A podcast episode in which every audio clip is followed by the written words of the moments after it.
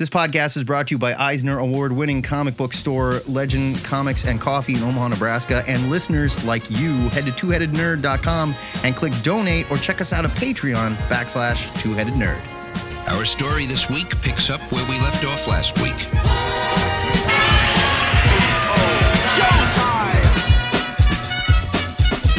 Broadcasting from the Ziggurat at Omaha in caverns deep below the metro area. It's episode 669 of the Two Headed Nerd comic book podcast. I'm your head number one. My name is Matt Baum. And every time I see SCOTUS mentioned in an article, I think it sounds a lot like the name of a Polish tech death metal band.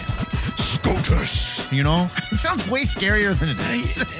I mean, yeah, I, I, yeah, I, I get it.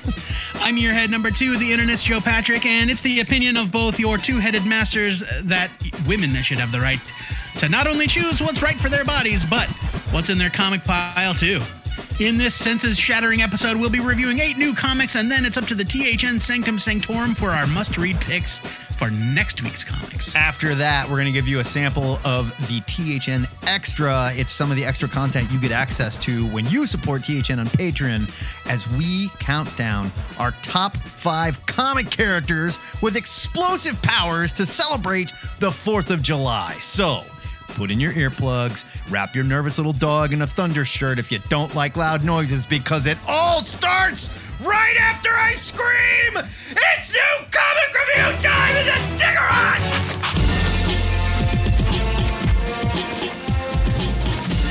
This episode's new comic review pile starts with last week's comics from Wednesday, June 22nd, and then jumps to this week, June 29th. In the pile this week, we've got the return of the old new FF, a farewell to the X Men. Eh, these X Men. A gay thief that looks great in black, and it all starts with a heartwarming family story starring Black Adam? That's what I thought too. Here we are, Black Adam, number one from DC. This is written by Christopher Priest with art by Rafa Sandoval. Here is your solicit. There is no forgiveness for Black Adam. This is the reality Teth Adam, immortal man of indomitable will, must face when he discovers he's been infected with an incurable plague, destroying his immortality. Haunted by the specter of centuries of dark deeds, Black Adam transfers his powers to a worthy successor who will redeem Adam's legacy and defend their ancestral homeland of Kahndaq, only to subsequently become mystically handcuffed to him when Adam's plague is arrested, giving birth to perhaps the most volatile and dysfunctional super team in DC history powered by stunning art by Rafa Sandoval, who's been working on Justice League, and breathtaking painted covers by Irvin Rodriguez, who worked on Detective Comics with writer Christopher Priest, who worked on Deathstroke, and he also did some Justice League, I guess. Brings his trademark wit and a skill for character deconstruction to an entirely fresh examination of the man you love to hate. Spoilers, some of that doesn't happen here yet, but get ready to ride the lightning. so. Maybe you've heard, but Black Adam has a little movie coming. So DC saw fit to give us a new Black Adam series that takes place before the death of the Justice League with a THN favorite writing. I have been a huge fan of Priest since his Deadpool and Black Panther runs at Marvel in the 90s. His recent Deathstroke series as DC was great too, and it really highlighted his talent writing these very stern, serious characters while balancing a story with very witty humor. He's good at that, and he does it to great effect in this issue.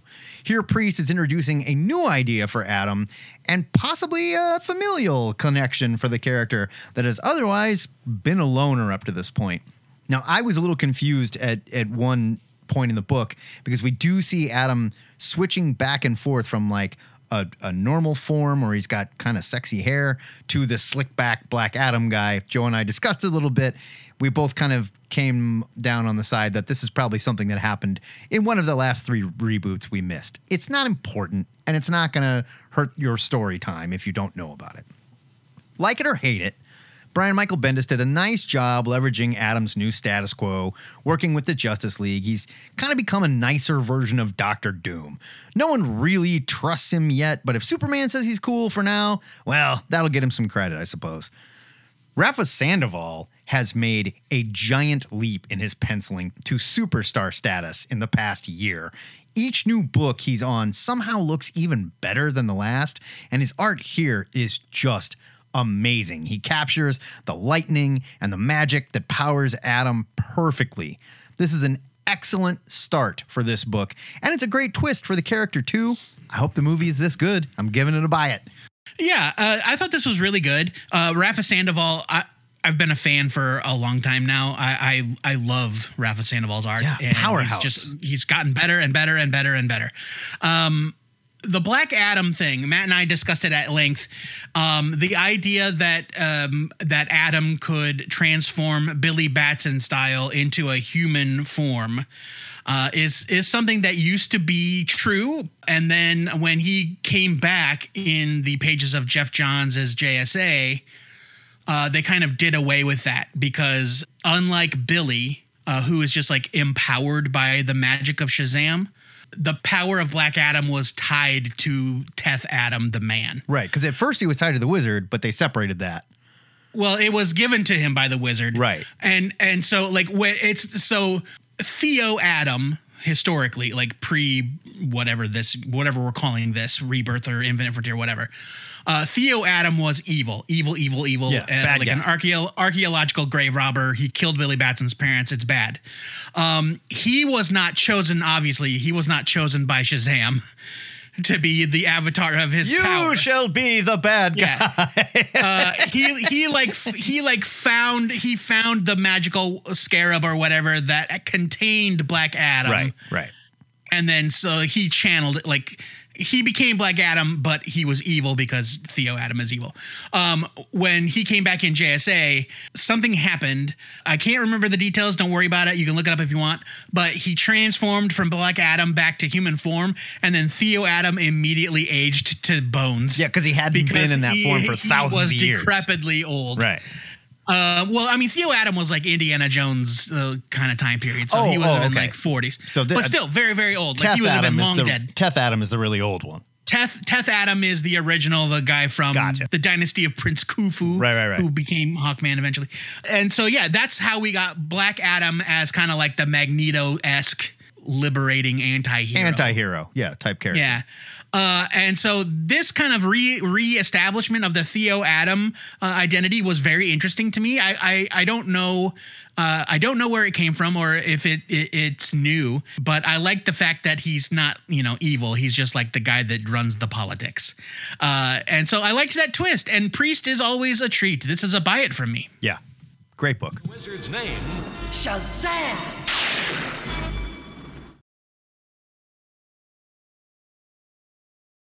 From the sand swept streets of Kahndaq to the mean streets of New York City.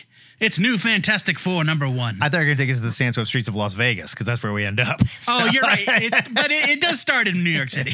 You're right. Uh, it's fantastic. It's new Fantastic Four number one from Marvel Comics. It's written by Peter David with art by Alan Robinson and Mike Spicer. Here's your solicit: Spider-Man, Ghost Rider, Wolverine, Hulk. When these unlikely heroes first banded together to become the new Fantastic Four, they made Marvel history. And now this fan favorite team returns in an all new adventure written by Peter David. I said that. Set shortly after the events of the group's first appearance uh, in like the early 90s. Brace yourself for a wild ride and guest stars aplenty, including the original FF, plus a series of mystery villains that you'll never see coming. Uh, again, None of those last two things, neither of those last two things happened in this issue. yeah, not really. Uh, very, very similar to the Black Adam solicit. This is the latest in a string of retro themed miniseries set during popular storylines from when we were kids. Some of them have worked better than others. Some of them exist just to get you to fork over your money in a nostalgia induced haze. Peter David is at the helm of this return to the new Fantastic Four era, a single storyline that existed just to get you to fork over your money in an extreme 90s induced haze. But this new story is decent so far, seeing this unlikely team being compelled to travel to Las Vegas for. Oh, you know what? That actually. that, that wasn't supposed to be sarcastic. It just says four reasons, but I actually did have an adjective there okay. for unknown reasons. Things get supernatural real quick, and as the FF are forced to fend off an army of demonically possessed homeless people, David's script is solid and full of his trademark humor. There is one bizarre scene that stuck out to me, though, where I thought that Spider Man was just going to let the vulture escape in order to go beg the Daily Bugle for money. but I realize now that that was because of the whole supernaturally compelled thing. The art by Alan Robinson is sharp with just a few awkwardly drawn faces here and there, uh, but the colors by Mike Spicer, on loan from his partnership with da- uh, Daniel Warren Johnson, are excellent. There's a kind of texture to them that really makes the colors stand out like the art was drawn on old uh, toothy paper. They call it toothy. New Fantastic Four is a decent enough read, but I just don't have enough interest in revisiting this era to justify sticking with it for the long haul, just like all the other ones, all the other miniseries just like this. I'm giving it a skim it. Yeah, okay. So what you said about handing over your money in a 90s induced, you know, uh, haze. That's kind of exactly what I felt like. And I read half of this and went, I don't even need to read the rest to review it. But then I said, No, Matt, don't do that. Read the other Yeah. half. And I finished it. And I promptly forgot everything that happened because nothing much did. This was, look, I, I love Peter David. I love that Fantastic Four run where they were replaced by these characters briefly. It was ridiculous and stupid and a ton of fun. It was four issues. Yeah. Why do people keep fussing about Yeah, it? Yeah, I mean, it's literally three issues, I think. I don't even think it was four. Nah, it was it was four. Yeah, couldn't remember. Fantastic Four, 347, 348, and 349. Three issues this happened in. And it was ridiculous. And Art Adams drew it. And I think that's why I loved it so much back in the day. Now, I think that's the only reason anybody likes it. that's you know, literally the only reason anyone liked it because the story, even back in the day, was not that great. This is just filler at best. I really didn't care. I didn't find the storyline particularly clever. I don't understand the the priest named Priest that can grant wishes or something. I don't know. I but I don't need this. I mean, his last name is Priest. It's not a leave it, but it's hard to give it a skim it because I don't think anybody should pay any money for this at all. this whole mean, look, line, this whole line of these Marvel books where they just like revisit something to revisit it, I don't get it. I'm giving it a low skim it. That's where I'm at. Well, that's just like it's not bad. Yeah. like it's not. It's it's competently executed. It's fine. There must there must be an there must be an audience for them, or else they wouldn't keep doing. Them. I guess. I don't um, know. I'm just not in that audience, so skim it. no, and you know what you can do to get me to read this? Go get Art Adams to do it with you, and I'll no, he'll never do, it. that. He won't. He will never do this. He won't. But then I'd be like, buy it. I totally would, even with the same story. Okay.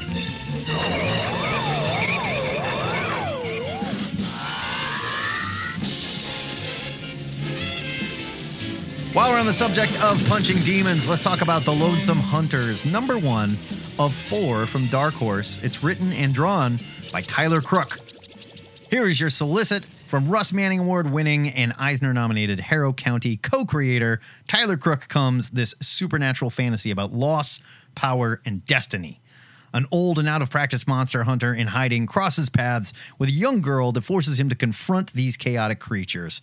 As the beasts invade their tenement, they set off on a supernatural road trip to stop these ancient evils in a story that explores the ways that youth informs adulthood and how early traumas can haunt us in old age. Then there's a little asterisk and it says coming of age fantasy adventure.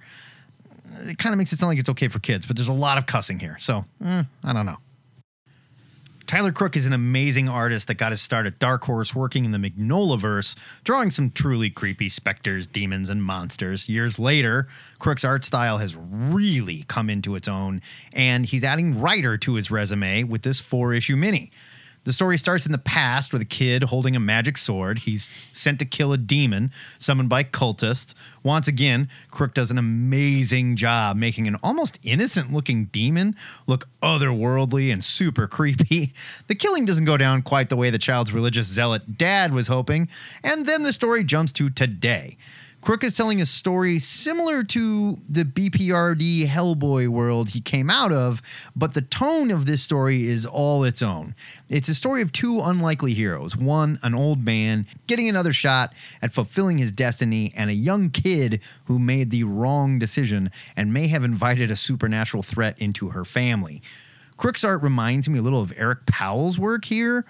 He's using a lot of gray yellow and brown tones with an almost watercolor wash background to make the story feel kind of timeless but old at the same time. And the book looks just incredible. There's supernatural elements, but they seem to be rooted in some kind of nature or animal spirits, unlike the alien frog demons and tentacled horrors of the Mignolaverse. This is a very strong start for Crook's first writing effort, and I'm betting it's going to read a little better when it's finished. I like this issue a lot, but it did feel a bit this four issue mini was maybe created as a graphic novel, and they just sort of broke it up. You know, it's a little slow burn, and there's a there's a past thing that happens. It goes, oh, okay, that's setting that up, and then Eh, it's kind of slow burn, and then something happens in the end. like, okay, I mean, it might just be a slow burn. It's four issues. could be. I just I have a feeling this is going to read better when it's all collected, but I really like it. That could be. I mean, that, it, that, it's one thing to say, like, it's one. Oh, sorry. I'll let you finish with the. Oh, Right, I'm no, I get. I thought I already read it. I really liked it. I'm giving it a buy it. I just think it'll probably be as a four issue complete thought. I bet it's going to flow a little better. Certainly. And uh, I think that saying that something will read better as uh, it, like read in one shot is a lot different than saying it was originally written as one thing and then Right. broken into chunks because that's a whole different kind of thing. Um, but uh, I, I, I I agree. It was really great. The art is good. Are you sure that Tyler Crook uh, this is his first writing? Yeah, first thing he's written. Um, and I thought that he got his start on Harrow County. I don't remember seeing him before Harrow. 2011, he got started with uh, BPRD. I think Harrow County was like 2015. I, I get you. Um, but yeah, I, I love his art, um, and it's always had that kind of like watercolor, like it's it's penciled, right, penciled and Yeah. inked, but it's also colored with watercolors, and then there is ink wash, which kind of gives it that that quality you described. And Eric Powell does it as well, which is where your um, thought of the goon comes from. But um, I love that. I love that technique. Like I wish I could ink wash. I never really learned how to do it. But uh, yeah, it's he's a tremendous talent, and I think that yeah, this probably will read better in one go. But I did like this first issue. I'm giving it a buy it. It's it's really good, and I love that friggin' sword. You, you know what? It's not the same one. It's not the sort of Hyperborea. It's shaped kind of like it. It's not the same. No, I know that the sword of Hyperborea um, it's got the teeth. Oh, yeah. does the fork at the Yeah, end, yeah, yeah. like a forked tongue. Yeah. Um, but I do, I like, I love, I love a giant sword that just like looks flat. You know, it's just huge and flat. It doesn't Yeah, look like a. It's not a broadsword. It's Right. not a rapier. Uh, you know, it's not color. It's just a huge. It's not even a Final Fantasy sword. It's just a huge, flat sword. It almost looks like a. If you didn't know it was sharp on the sides, it looks like a cricket bat. Um, and I think I just I love that, that as a design quirk. I think it's great.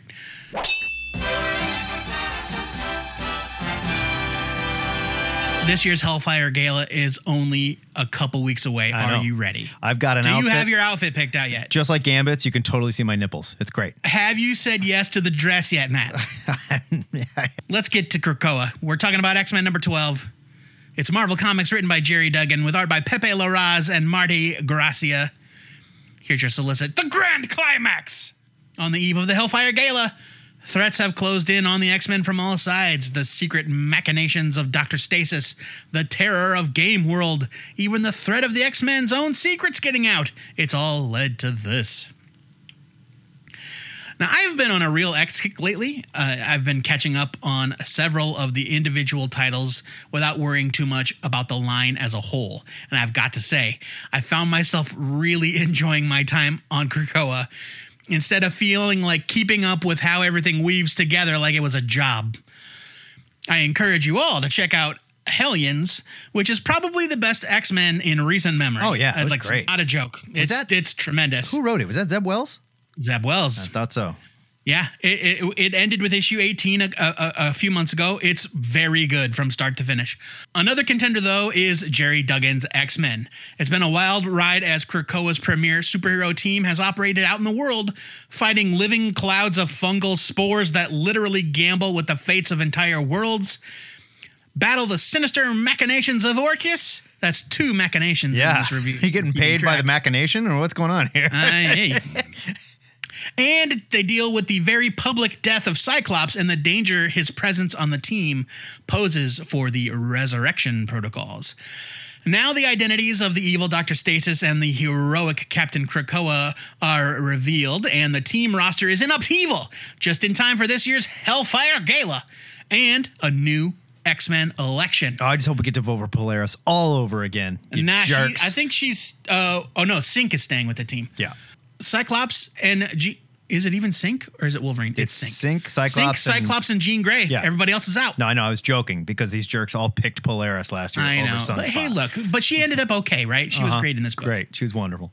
She was great in this book. Mm-hmm. You shut up. I didn't say she wasn't. You went, uh huh, yeah, great. hmm yeah. This series has been a treat thanks to the creative storytelling of Gerry Duggan and the tremendous art of Pepe Larraz and Marte Gracia. Cordyceps Jones, the, ge- the degenerate cosmic mushroom, might be my favorite new villain in a very long time. And the big reveal twist of Dr. Stasis's identity was something I didn't see coming. There's a clue to it in this review if you were paying attention. Duggan's plot ends with a wonderful moment that shows how the world has embraced the X Men and an irresistible tease of Orcus's plan to infiltrate the gala next month. Uh, it's already been revealed uh, in a, bu- a bunch of other books if you haven't been paying attention. Uh, Moira McTaggart is going to wear Mary Jane Watson to the Hellfire Gala like a suit. Jesus Christ. I don't know how that's going to work. Um, but yes, I'm in. I'm into it. Uh, X Men 12 serves as a great wrap up to a year's worth of stories, and it's really wonderful to see the X Men out there as superheroes again. Huge buy it. I have loved this run, and I got to tell you. People keep asking, like our friend Joe, uh, our friend Joe Michalunas on Twitter just asked us, uh, also on the Discord, uh, plug plug Discord. Um, he asked on Twitter, all I read was HoX and PoX, and I'm kind of curious about X Men Red. Is there anything I need to read before I get into X Men Red? And I went, well, Yeah. yeah. yeah. In, in the case of X Men Red, yes, but like. I want to I want to encourage people that are curious about the X-Men to not worry so much about jumping into individual titles like Hellions, though it did have some things to do with uh, uh, things that happened elsewhere, is just a great ride. Um, you might really like the pirate kind of Kitty Pryde theme of Marauders, you know, um, or, or Wolverine on its own is really great. Um, and so don't worry so much. Just kind of jump in, pick your poison, and get into it. Sure. I think if you want to read X Men Red, though, all you really need to do uh, d- read Planet Size X Men. It's going to set some Well, stuff up, and you'll know why they're there. That's it. I mean, 10, 10 of ten of swords kind of introduce, uh, kind of sets up the entire concept of Arakko. yeah. Uh, but if you don't want to read 26 issues, Uh, Look, right, okay, then I I'll, then I'll grant you that. Read a wiki recap of of Ten of Swords, Yeah. and then read Planet Size X Men yeah. number one, and then Planet get Size into X Men is great. It is, and uh, and ten, and X Men Red, which is four issues in, Is turning uh, out it to took be excellent. It took two issues, two issues to grab me. First two issues, I was like, I don't know, and then number three, I was like, oh yes, I love it. And then number four, also great. I love it. Um, so let's talk about this yeah, it- comic for a minute here. no, I'm just saying, like, uh, like right now, I'm like, this is my encouragement. See, I, I like, I, I have spent a weekend catching up on two different X titles from basically the beginning, and I've been thrilled with the experience. So just get in there, man. Uh, this is a huge buy it. I can't wait for the. I hope Gerry Duggan gets to stay with it. well, He probably won't. I don't think Duggan's leaving. I think he's still I- there. Well, but I think they're gonna. I think they're gonna start over with a new number one. I'm not sure. I haven't heard. in the back of this book, it does say next in like X Men 13. So, but did the vote happen already? I believe so. The yeah. second one did already? I think so. I didn't think it had Yeah, happened. yet. because they did they did the they did last year's vote well before the gala no, I no, I, because I they had remember to that. make yeah. those stories. I remember that. Um, but if they do this every year, I'm in. Let's have an election fun. every year. Like, it's I- fun. I- well, and and it's not like like the election was for one character, not for a team of characters. Right. They're, they have the next X Men team already sure, picked they're out. just gonna pick one. So, Whatever. Yeah, uh, but uh, yeah, I, like I love the idea that the X Men turns over like once a year. That's yeah, great. It's super fun. That's great. And and this yeah, this run, Duggan has really, really jumped up on my list of writers that I have to read every month. Like I like was, I don't want to go so far as to say I don't know like I don't want to compare him to anybody because he's his own man but like this to me stands right up there with some of Hickman's X-Men work. Oh Like, yeah, this is a great book. Definitely. I, I think if anybody is doing the weirdness of Hickman and sort of like running with that ball really well, it's Duggan. I don't think anybody else is doing it as well. The, some of the books are good, but they're not doing all the weird Hickman stuff. I Yeah, the for sure. art in this. Oh my god, It's, Pepe it's very it's so good. Jesus, it looks amazing. Yeah, the, huge buy it for me. I this run was a lot of fun. X Men. Nice job. Magneto is over there. Follow me. Jumping forward in time to today, June 29th, let's talk about Starhenge, book one from Image. It's written and drawn by Liam Sharp. Here's your solicit. Revered creator Liam Sharp cuts loose and his visually stunning mean- six issue masterpiece, Starhenge, book one. Prove that he's not. A- You know, A future Merlin travels to 5th century Britain to prevent monstrous time traveling killer robots from robbing the universe of magic. And Amber Weaver's lively present day narrative reveals how she becomes drawn into a war across time. The Terminator meets the Green Knight in 30 enthralling story pages, setting the scene for this original epic inspired by the Arthurian sagas. Where to start with a book like Starhenge? How about the art? I think I can explain the art. Liam Sharp has produced a stunning work of fantasy sci fi art in the vein of H.R. Giger meets Frank Frazetta via Moebius. Pair Sharp's exquisite 80s heavy metal magazine style with digital coloring effects, and there, there are pages here that could melt your brain. This comic looks beyond amazing acid trip 70s sci-fi prog rock record cover kick ass. The story is wild to say the least. But Sharp uses very clever narration from the point of view character uh, what was her name? Amber who is alive today to sell this time spanning fantasy. And it works. It works really well, actually. My head was spinning when the story started. Then the humorous narration comes in and basically lets you, the reader, know just stick around and you will get it. I promise. She even says that. And by the end, I think I totally got it. Starhenge is an incredible comic by a creator that's either completely out of his mind or working at a level that I have rarely seen. I couldn't be more happy for Sharp, who has been beyond excited to get this comic out on stands for months now. It is heady, it is weird, it is a wild ride, but if you're into that kind of highbrow classic sci fi, this is going to be a great ride. I'm giving this a buy it. Okay. Um, I'm going to try to uh, review this without being um, negative about it because, uh, like, I have to be critical because that's it's criticism. Well, sure. It's, yeah. it's not uh, like that's not a bad word, but there's nothing I found bad about it. Uh, it is tremendous. Uh, like the art is it's it is the product of of an enormous talent. Like you can't. Yeah. There's no denying it, and there's a reason why Liam Sharp was our Golden Beppo Award winner. Mine Uh, specifically. yeah, I get it, man, but like I'm claiming him. it's fine. But look, look, we're we we we are a collective, right? And so like he was so excited about that that he put it in his Twitter bio for a while. Yeah, it's great. which I which was uh, no end of delight.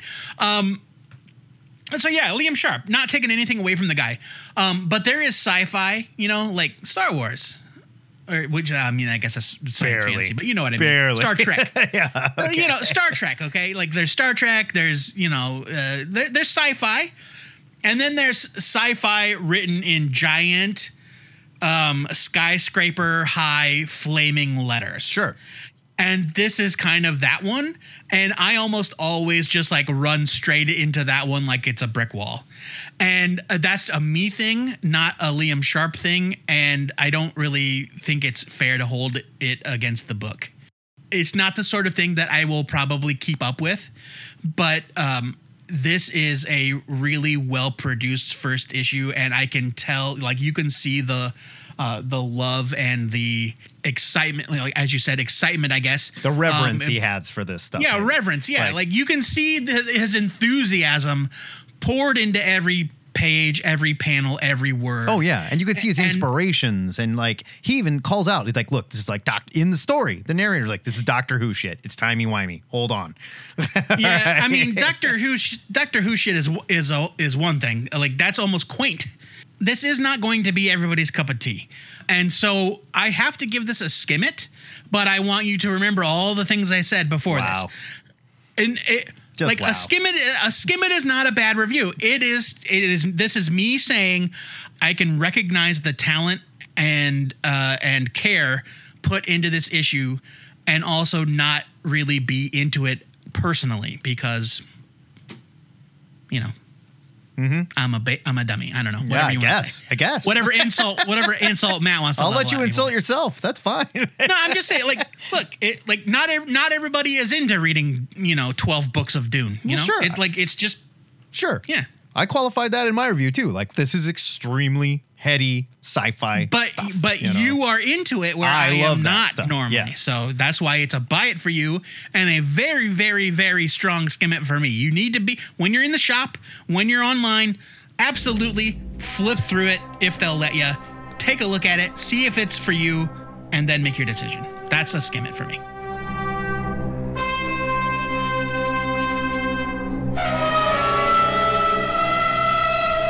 Let's get down to earth. Something I can understand. Something a dummy like me can understand. on to something a little easier to follow, right, Joe? yeah, you know, copyright law. We're talking about public domain number one from Image Comics. It's written and drawn by Chip Zdarsky, whom I will be referring to for the remainder of this review as Chip instead of Zdarsky, because that's how he refers to himself. it's true. Here's your solicit. Sid Dallas is responsible for pop culture's greatest hero, the domain. But his sons, Miles and David, have a complicated relationship with both the creation and their creator. Can they convince their dad to fight for their family's legacy? This fun and heartfelt series, written and illustrated by Eisner winner Chip Zdarsky, you know him from Sex Criminals and Daredevil, explores a wild alternate world. That is written in all caps so that you understand the sarcasm. Ah, It's a wild alternate it. world. Get it? don't take my job, Marvel. You'll get it. Please Like, don't you'll fire get me. Uh, where comic book creators aren't properly acknowledged or compensated for their creations. Crazy, I know. Hi, it's me, Chip. I'm writing this solicitation. Uh, Chip is back with another new series, woefully bereft of dick jokes. Very much in the vein of The Escapists by Brian K. Period Vaughn and Philip Bond, Public Domain looks at the impact the creation of a worldwide phenomenon had on the family of its forgotten creator and the partner that screwed him along the way. If you can't drive a semi truck between the lines of the allegorical story Chip is telling here, then you haven't been paying attention to the last 80 years of comic book history. I found the Dallas family instantly endearing. Miles carries his father's legacy almost like a burden, while his brother Dave is too busy avoiding things. He, tr- he, tr- for no reason germane to the plot at all. Dave has uh, bought a former butcher's van and turned it into a happy good time van. And so instead of the name of the business, which was the Gentle Butcher, he has painted over it and now it's the Gentle Bus. It's Dave's Gentle Bus. uh, and I don't like, there's no reason for that. It's just funny. Their father, Sid, is a Silver Age legend with a true love of the medium that's been pushed aside by his former partner. And if that snake, Jerry Jasper, had said Excelsior at the end of one of his condescending rants, I wouldn't have been surprised. In fact, I kind of wish he Chip had made up another word like Excelsior. yeah, something along those lines. like, maybe. you know, expecto patronum. That's not, uh, you know, that's already a thing, but you know what I mean. I know I said that there were no dick jokes, but Chip absolutely nails his skewering of the nerd media clickbait industry with quote unquote publications like Fanball Liquors with a Z and and basement sexual Jedi's. The story takes a wonderful turn towards the end, and I'm really eager to see what comes next. And if that all weren't enough, Chip's art is pretty great too. It's awesome. I'm a sucker for stories about comics, like Public Domain, like The Escapists, uh, which, by the way, was based off of a novel by Michael Chabon called The uh, Amazing Adventures of Kavalier and Clay, which was loosely inspired by the lives of Jerry Siegel and Joe Shuster. So check that out. Never get made into a movie. It's been like It will never get made into a there for movie, like no, for 25 sure. years optioned, but it's never going to get made. Uh, and Chip has hooked me with just the first issue. I loved this. It's a huge buy it for me. Yeah, this is very inside baseball. You kind of got to know a little bit about the culture to really hang here. But I think the story also kind of tells itself. Even if you didn't, like if Casey read this, she'd be able to go, okay, I get it. I see what you know th- this guy got he's the famous guy and this is the guy behind the famous guy that nobody knows it- that's every business is kind of like that Zdarsky does a fantastic job here. And he doesn't just he's not just driving home like see this is what happens. We get screwed. This is a desperate cry from help from chip from chip Zdarsky he takes time to do some really cool stuff and, and like from the family point of view and tell this from the point of view of the son not even the father who's kind of the main character here. It's from the point of view of the son that still feels for his dad and wants things to be okay. He fleshes out the other son who also like not only doesn't want to spend time with dad, but comes up with the dumbest lies in the world why he can't. Like he's like, oh, I've got a kickboxing tournament that weekend. Sorry. you know, he's and he like works part time at a tattoo shop. You know, the, the, Chip Zdarsky is a really great humor writer, and I think we've sort of forgotten that a little bit with his long Daredevil run that he's on, and he's about to jump on Batman next week. We'll talk about that in a little bit here. But I'm happy to see him writing something a little more humorous for a change to remind us, like, hey, I'm a funny guy. I'm giving this a buy it too. You know, I don't agree that you have to, you know, know a little bit about the industry. Like it's like you said, it's all spelled out. Yeah, no, and I the, said it and helps. the idea. I said it helps if you know. Oh well, it certainly does. Yeah. You know, it certainly gives it more meaning, right, Right. If you if you're in on the joke, but the idea of like creators getting screwed out of their creations is a tale as old as time. You know, sometimes sometimes you're the Zuck and sometimes you're the Winklevoss. Sure. but yeah, it's uh, uh, or whoever Andrew like Andrew Garfield's character's name was Miguel. I don't even remember. Uh, but yeah, absolutely, check it out.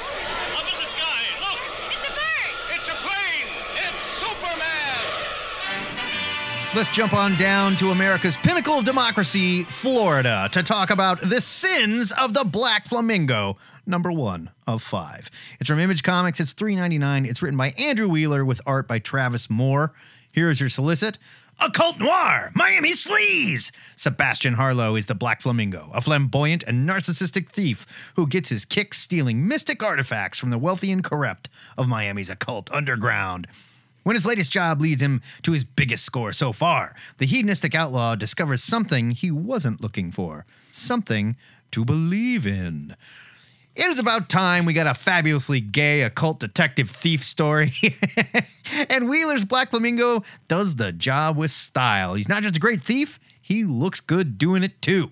The story is equal parts everything I just named. There's elements of Indiana Jones, John Constantine, mixed with some very well written, but also pretty nihilistic socio political commentary. And of course, it's all set in the dumpster fire of democracy that is Florida. Travis Moore's art has a soft realism that reminds me of Phil Noto's work, but maybe with a little more detail. With the aid of superstar colorist Tamra Bonvillain, the two make Miami glow in neon pink, and then later on switch the color palette for a few nightmarish pages that are just covered in blood red.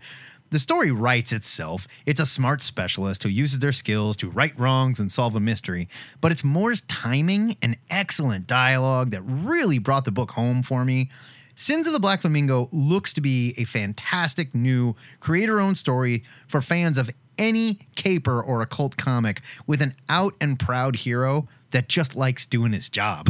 I'm giving this a buy it. This was just fun to read. Yeah, I agree. It was really good. Um, there was only one thing that kind of tripped me up. Um, like I know that he was taking supernatural artifacts, but at first it was kind of in the way that like Indiana Jones takes supernatural artifacts, Sure. right? Like he's just a man. And then all of a sudden it's like, oh shit, that's the Ark of the Covenant. Covenant. Don't look at it. Right. You know, it- it- or that's, or you know, he's getting his heart pulled out. There's a moment where Black Flamingo has kind of like a vision of Yeah. some kind, and at first it seems like he didn't expect it. But then next thing you know, his partner is like drawing runes in the air with Yeah, their finger. there's and more so I going thought, on. I think I think that it was I, I think that that's just one of his powers is that he can see things. Well, there's more going on here, and we don't know what it is yet. And I think they wanted you to to just be like, oh, he's a thief and he does this thing and he kind of plays Yeah. dumb here and there. And when then in that scene, specifically the one where I was talking about where, you know, the blood red vision or whatever, there's definitely something else going on with this character. And, and we'll get there, I'm yeah. sure. Well, but there's also like there's also uh, it kind of har- harkens back to that scene where he's in the vault and he sees everything as red. And Yes. The thing that The he's looking for is the thing that he's looking for is glowing. Like there's, it's glowing from inside the box that it's in. And I was like, oh, he's just wearing like night vision goggles or something. I think that's kind of what they were wanted you to think. He this is part But of like the mask that he wears. He's got some sort of sight. yes, there's something going on. Yeah, uh, and uh, but other than other than being a little confused by that, uh, I thought this was really good. The art is fantastic. Uh, Travis Moore, well done, well done. It's super beefcakey. There's male breasts and butts. Oh, yeah. everywhere, everywhere. Uh, I think but male yeah, breasts hey, are called pecs when they look like this. They're, they don't call They're them male breasts. breasts, They're like- Matt. like- They're man boobs. You and I might have man boobs. This dude does not. he does not. He does. He does. He definitely has specs. Oh, how about okay? Male nipples. Then how about that? All right. Uh, no, I loved this. It's a buy it. Our final review of this week, our grand return to recording after what feels like a billion years away, even though we only missed. We recorded last week. We did. We just missed two cover to covers. Yeah.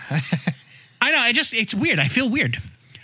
It's Batman Catwoman number 12 from DC Comics Black Label. Remember that. That's important. It's written by Tom King with art by Clay Mann, and here is your solicit. Wedding bells are finally ringing for Batman and Catwoman. As our story concludes, the lovers prepare to take the next steps in their lives together by trading everlasting vows. I don't want to read this part but I'm gonna. The Bat Cat wedding is here. And knowing Bruce and Selina, it'll be anything but conventional. You won't want to miss this final chapter of Tom King's Batman epic. I'm telling you right now, if you really like Tom King and if you've really been loving this and you really loved his Batman run, I am not going to be kind. So buckle up. Our long national nightmare is over. Tom King's reign of terror over Gotham City has finally ended.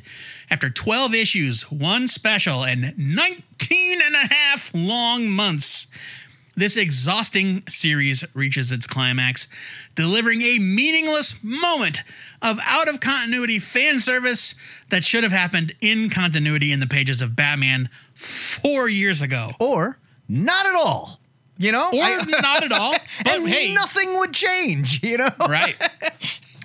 That's not to say that there aren't bright spots. I do enjoy the idea of Clark and Lois being Bruce and Selina's best couple friends. That's really neat. And the wedding itself is actually pretty touching. The uh, officiant is dressed like Adam West's Batman. It's really cute. Uh, but the story was so poorly conceived and overly complicated, jumping in and out of multiple flashbacks and flash forwards like it was an episode of Lost.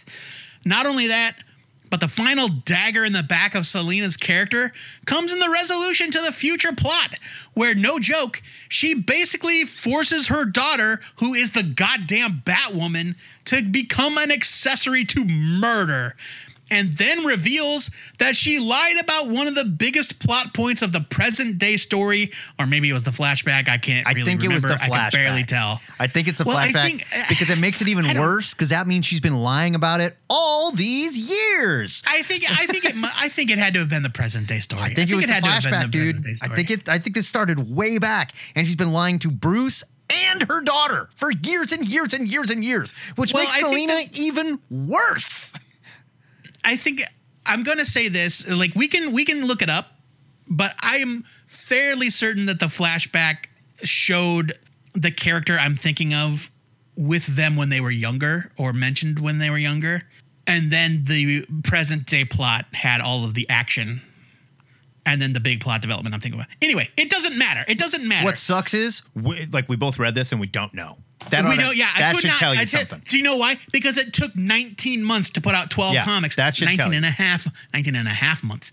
Uh, and yeah, it makes uh, it, it basically forces Bruce to deal with decades of guilt and loss for no real reason that I could discern. Like you read that last scene, right? Yeah. Can you? Did they give any reason for why that happened? I don't think they did. Other than they wanted Selina to look like shit, I, I guess. Yeah. To- It makes I, I Catwoman look- I think there's a very heavy-handed Tom King thing going on here, where he's sort of trying to tell a story. We're like, well, love is love, Joe, and we don't get to pick who we love. And Selina, she doesn't fit in Batman's world, but He loves her. What sucks is the reason she doesn't fit in Batman's world is one, she's a murderer. Two, she's a liar. like three, Yeah, uh, she's Batman- a terrible uh, mom.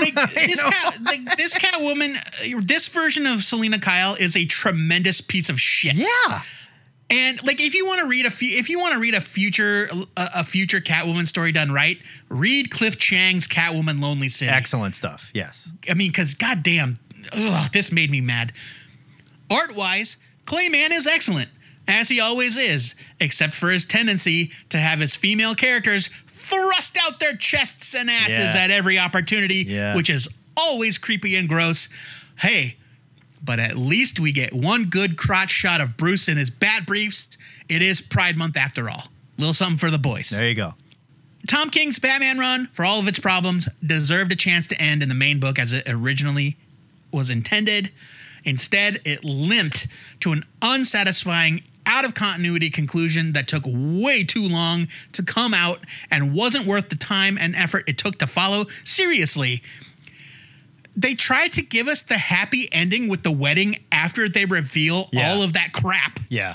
It, this is a huge leave it. I hated this comic. Okay, so I'm I'm just this is me guessing here. All right, and I know you hate it when I do this. I have a feeling the wedding was written years ago. The wedding was written, and it was going to be in issue fifty, and it was going to be No. or whatever issue that was. Uh, It was 50. Was it? Yeah, it was going to be in Batman 50 and it was going to be this cute. And we were going to go, Nope. yeah, all right. And then DC was like, hey, something got screwed up in the scheduling and we think maybe you could flesh this out a little bit. And what if we put the brakes on this and you'll finish it in your own special? And he's like, oh, yeah, you know what? I would like to flesh this out a little bit. Fine. Flesh it out into four issues. Flesh it out into two issues. Yeah. But 12 issues. Of, Right. I even said to you, I said, Joe, I don't know that I'm gonna be able to do this because I've only read four issues of it and I don't have time to read the other eight. So I read issue 12 first. And I said to myself, Right. if You I can if I can read issue 12 and I can go, there it is, then I'm not gonna worry about it. I read issue 12 and went, Oh, so nothing happened. Literally nothing happened. Nothing But like you know, you know the thing that I was mad about, right? Yes, the, yes. The the, li- the lying part. Yes, I went back and I skimmed some of the other stuff to figure Yeah, yeah. out where we were there, and I was like, "You got to be fing kidding me!" This Yeah. whole thing was an adventure in making Selina Kyle look like a piece of shit to teach Batman that sometimes you just fall in love with somebody who sucks. You know, like I don't get it. It was a complete waste of time. I like Tom King. I'm a Tom King fan. I think he has more hits than misses. This was a weird experiment that got shunted to Black Label that happens in or out of continuity or both Out. and does not matter. Leave Yeah, it. like Batman is not married. Like No. he, Batman is not married. Right. I'm telling you. No, leave it. Just leave it. And salt on the wound is that in the present day portion, they make a reference to Alfred being gone, which to my memory is like the first time they acted like Alfred, like they even bothered to mention that Alfred died. yeah. Well, and so and it's like, why thing. now? Like, why are you going to try to fit it into continuity They were now? loosely trying to like talk about things that are really happening in Batman. And guess what? This is he's not married, just like you said. This Right. did not happen in Batman. like, you're going to pick up Batman 125 and Batman will not be married exactly, you know? I, I don't know. It's- this is a uh, failure. This is a failure. this this comic made me like actually angry and his run on batman especially the end I'll, I'll grant you i think that he did write a wedding not this wedding but i think he did write a wedding Yeah. for batman 50 and i'll grant you that maybe dc was like i don't know maybe they did pump the brakes but then he spent the next 25 issues floundering yeah.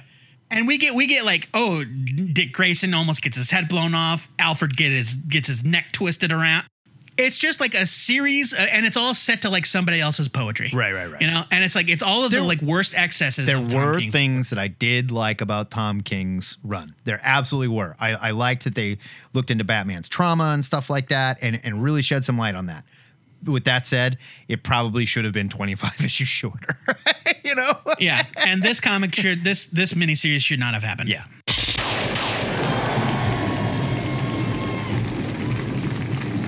Need more new THN comic reviews? Check out our ludicrous speed reviews over at twoheadednerd.com where we write short reviews of other new stuff we read each week.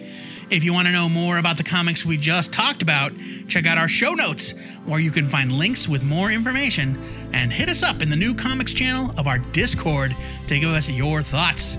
Matt, before we quit blowing up new comics, we'd better pick one to stay in mint condition so we can join the THN permanent collection. It's Starhenge. I've never. It, mine is Starhenge, hands down. That book looked so absolutely amazing, and you could just see Liam Sharp having a great time writing it. It was British. It was heavy sci-fi. It was weird. I loved it. It's Starhenge. Uh, you know, as much as I really, really loved X Men 12, it's kind of like the end of an arc, and so it it's really more about that whole the whole ride. Uh, for me, it was Public Domain. I loved Public Domain. It was great. Yeah. uh, and that is my pick for the THN Permanent Collection.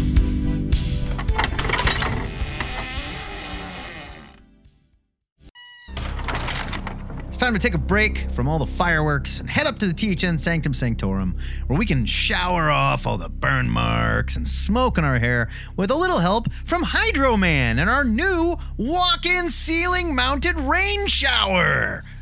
Why is Hydro Man here? Is this thing hooked up to the water supply? Is he watching us shower?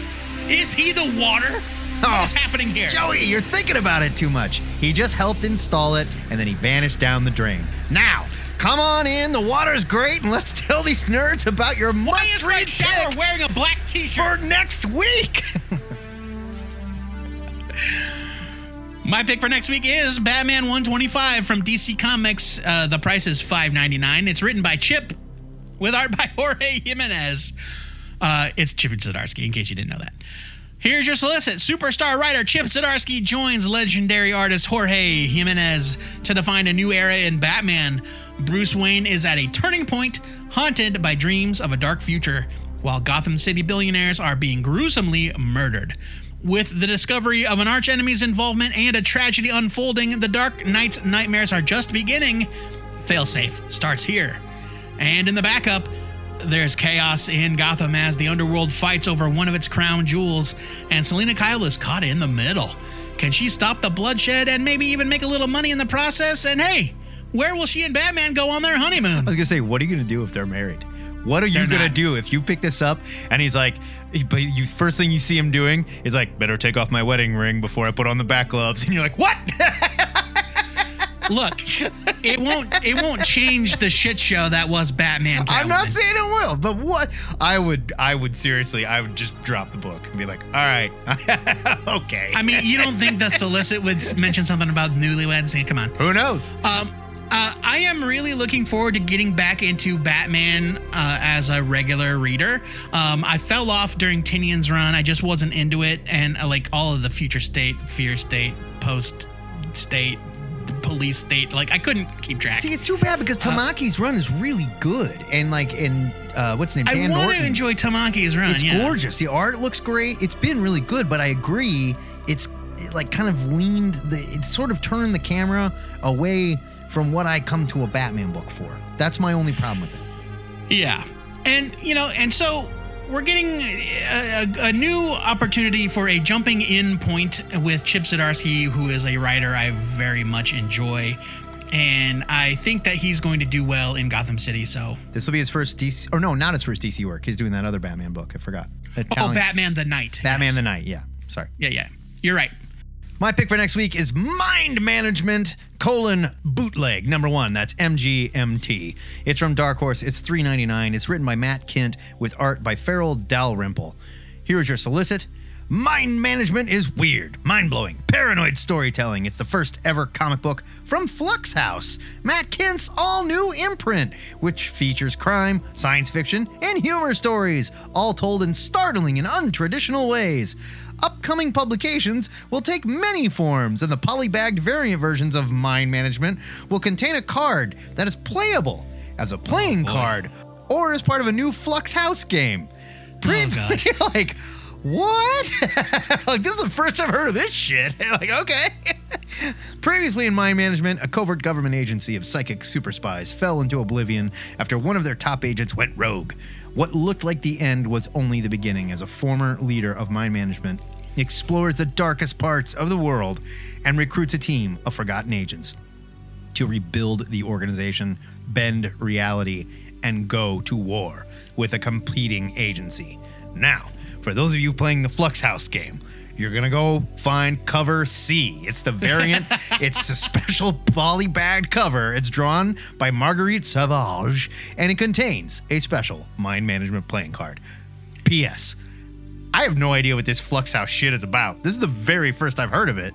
I mean, it's a mind management g- game. I don't know. It sounds it's like- to be a mind management game. I don't know if this is all fake and it's just part of Matt Kindt messing no, with us. I don't think so. Or if I- there's actually Oh, you know what? I don't know. I won't. I Yeah. I won't say for sure. This is the only guy that I would say Matt Kindt is just crazy enough to do something this big and fake that all ties into mind management and makes Hold you on, think I'm there's looking. something, but there's not. Flux House is a thing. Dark Horse reported on this. Brian Michael Bendis brought his imprint, Jinxworld, to Dark Horse, so maybe it's the place for creators to have imprints now.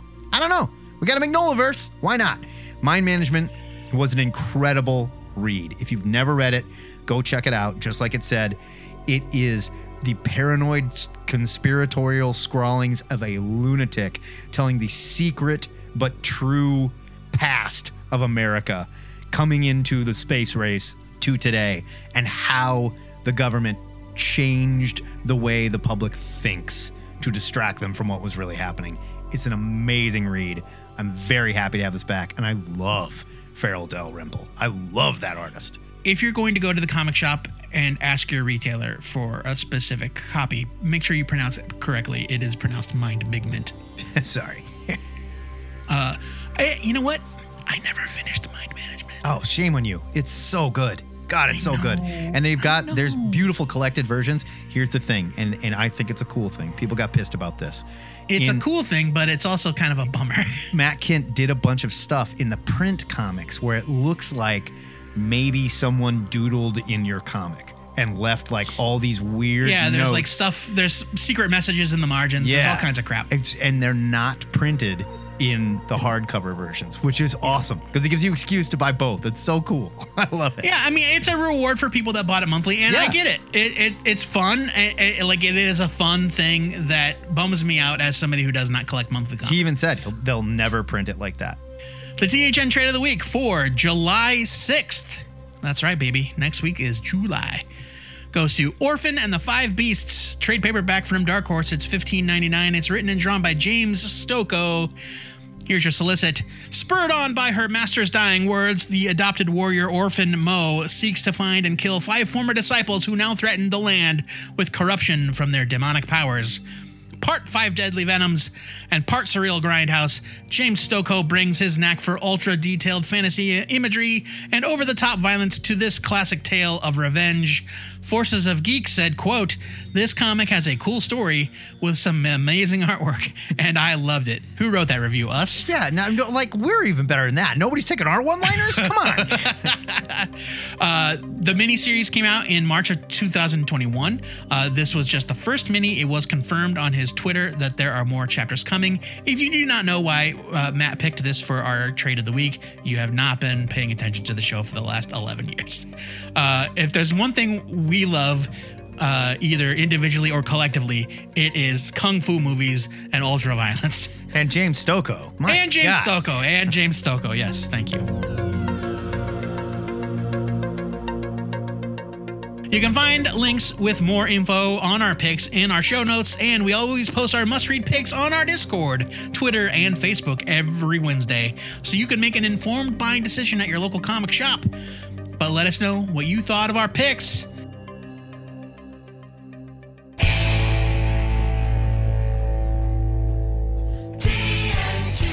America is settling in for a long 4th of July weekend where patriots all across the country will litter the streets with spent firecrackers, pollute the air with fireworks, and maybe even start a few forest fires to show their love of the good old USA. So today, for our Patreon Extra, we'll be counting down our top five favorite heroes and some villains with explosive powers. Now keep in mind, this is just a taste of the full segment you can find at patreon.com backslash two-headed nerd when you support THN for as little as one dollar a month. Joe Patrick, you're much more of a patriot than I am, so I'm gonna let you start with your number five. But before we get into it, let's spell this out for the kids. We decided Yeah. no fire powers, no gadgets. These are explosive powers. We're looking for straight up explosive powers. Right.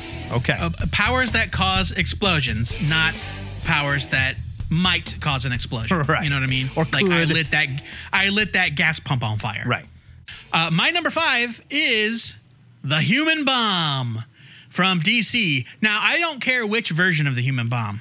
So I went with the one that I specifically know. It's also my number You, five. but you don't specifically know this human bomb. You know the human bomb probably from the modern Freedom Fighters comics. No, this is the one that I read about. This is the one like the modern freedom fighters. I were fine. I didn't love those so much. But when was the last time you read a comic book about Roy Lincoln, the Golden Age human bomb? He Long did not time first appear in 1986. I can assure you that. I just I just went with his first post crisis appearance. Roy Lincoln, the human bomb, first appeared in Police Comics number one from August 1941. In case you were wondering, that is also the first appearance of Plastic Man and the Phantom Lady. The Human Bomb was first published by Quality Comics in the 1940s. Quality Comics uh, was bought, by, went out of business in 1956. DC bought the rights to all the characters. Many of them, including the Human Bomb, uh, were reintroduced as DC characters in Justice League of America 107 in 1973 as the Freedom Fighters. Right. They would eventually get their own series, and they lived on a planet called Earth X, where the Nazis won World War II. That's where he comes from, at least as far as we know him in the modern age. Um, he would later go on to guest star in All Star Squadron. This is that same version that first appeared in the 70s in DC Comics. Post crisis version didn't come until later. Um, Specifically, All Star Squadron number sixty in August 1986.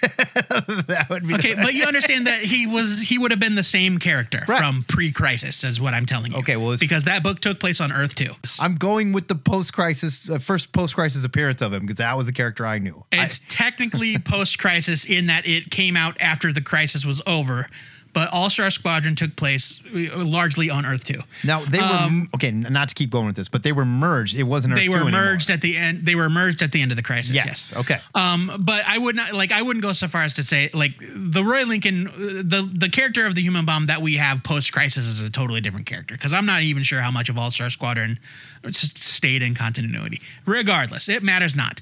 Uh, the human bomb is exactly what he sounds like. He is a dude. He wears a an explosive proof suit like a bomb suit, and he explodes. That's it. He generates a biochemical, he generates a, a chemical from his pores and it explodes with just a touch. Uh, and if he like hits something harder, it increases the explosive force. It's he's terrifying. Right. But I love the human bomb. I think it's such a cool idea. He's a tragic figure. Love that dude. So the qua- and he was used to great effect in uh, all the way up into uh, the early or mid 2000s where Palmiotti and Gray resurrected Oh yeah. fighters. Oh yeah. So the pre-crisis one, the Golden Age dude, was a chemist, and he collaborated with his father, a demolitions expert, and he was helping him build this special kind of. It was called 27 QRX, was the explosive thing, right?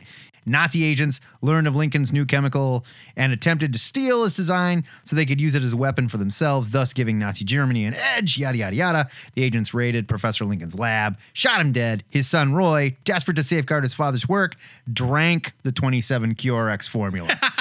It's a very bouncing boy kind of. Post crisis, they changed it quite a bit. He eats the formula.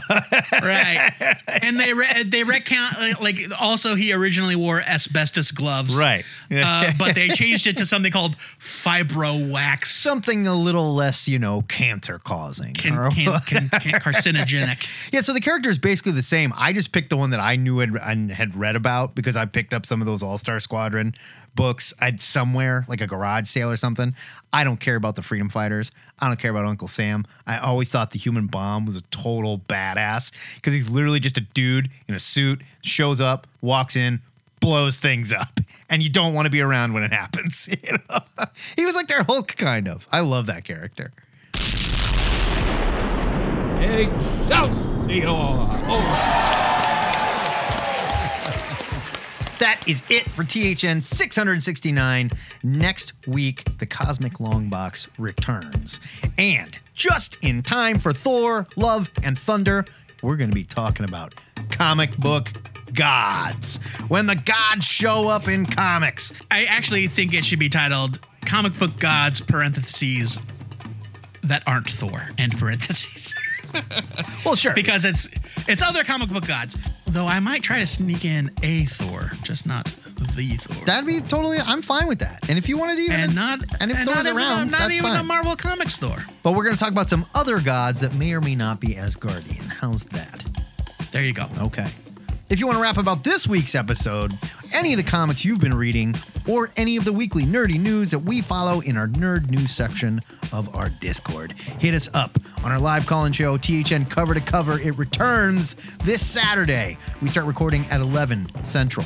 You can watch the broadcast live on our Facebook page, but if you want to play along, you have to join our Discord, and there you'll learn how you can chat or talk with us live on the show. And and to get the discussion started, we set you up with a question of the week. Joe Patrick, we've been sitting on this one for a little while. We have been. This week's question is courtesy of James Kaplan from the Discord. What's the cringiest era specific reference in a comic that you've seen? Like, something that dates the comic instantly to a very specific moment in time and not in a good way. Uh, James's example any comic where Gangnam Style shows up, or in the Ultimates where Freddie Prinze Jr. is uh, almost eaten by the Hulk. That's a good one. Uh, please keep your question of the week suggestions coming. You can post those in the Discord channel. Uh, you can also send them to us via email, Contact Facebook, form. Twitter. Contact form. Don't forget. Oh, contact form, baby. yes. Two-headednerd.com. Click on the contact THN link and select uh, question of the week in the dropdown and suggest it right there. If you can't be there live, shoot an MP3 to twoheadednerd at gmail.com or leave a message on the THN hotline. It's 402 819 4894, and you could be internet famous. Remember, though, please keep your recorded messages on the shorter side. We like to share the air with all of the live listeners. If you're new to this show and you would rather find out that your significant other murdered someone and is a total shithead to their kid than listen to any more, I assure you, it's only because you haven't heard enough. The good news is you can hear the entire run of THN in our digital long box archive at twoheadednerd.com. THN is a listener supported podcast. It would not be possible without the generosity of donors like our newest patron, Corbett Gitman. He just sounds like a Southern gentleman congressman, right? Corbett Gitman. Uh, uh, uh, a southern lawyer. I'm just a I'm just a country lawyer. Corbett Gutman's the name. If you like what you hear every week, it's easy to support the show. You can sign up to be a patron at patreon.com backslash two-headed nerd, where you will hear all kinds of exclusive content, like some we just previewed. Or you could just make a one-time donation via PayPal because you're a goddamn patriot. All right? It's good for us. It's good for America. That's right. Before we go, our weekly shout out goes to Charles Soule and Ryan Browne, the creative team of 8 Billion Genies from Image Comics. Amazon Studios announced that they've picked up the rights to produce a show based on the eight issue miniseries that asks the question what if every single person on the planet got a genie and one wish? What could go I'll wrong? Give you some, I'll give you some spoilers. It ain't great.